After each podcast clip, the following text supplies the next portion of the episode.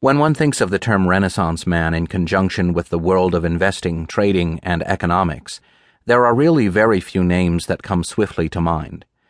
Wall Street is simply not known for its sense of art or history, of philosophy, of literature, or of music. There are some from the past that come to mind, of course, as great philanthropists to the arts, but they were philanthropists simply to buy a place in history rather than a respecter of history and the arts. I have been fortunate, however, to have met a true Renaissance man, and you are fortunate enough to be about to read one of his books. When I think of a Renaissance man on Wall Street, I think instantly of my dear friend, Dr. A. Gary Shilling.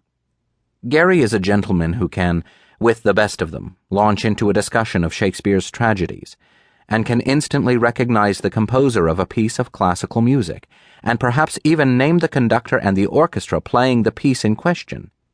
He understands the lessons of history through the ages and can discuss with alacrity and clarity the importance of the adjusted monetary base as reported by the Federal Reserve Bank of St. Louis or, just as readily, the implications of a revision to monthly durable goods ordered.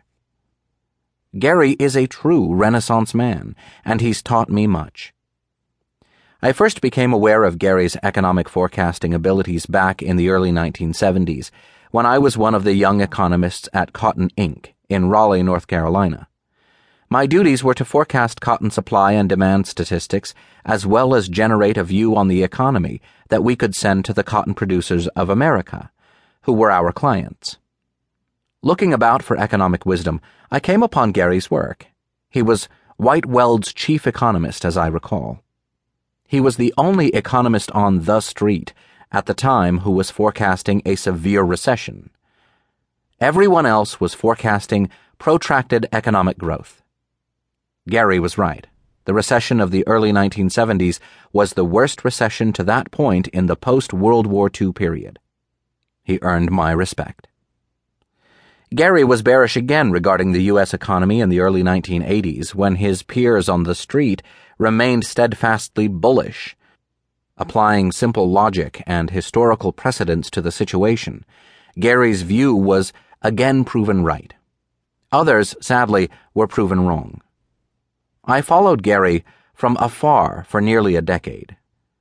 Having chosen in the early 1980s to set up my own firm that would focus on writing a daily commentary on the global capital markets, I chose to screw my courage to the sticking point and called his office to request a meeting. To my great surprise and true delight, he said he'd be happy to meet with me.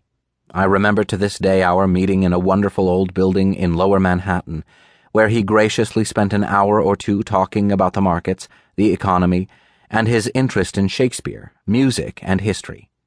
From that point on, I've been an even greater fan of the man and his work. Thereafter, I read, with delight and great expectations, his books on topics such as inflation and economics, as well as his monthly newsletter to clients around the world. Never to be disappointed.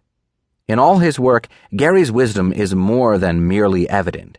His writings are cogent, rational, and, far more often than not, they are utterly spot on.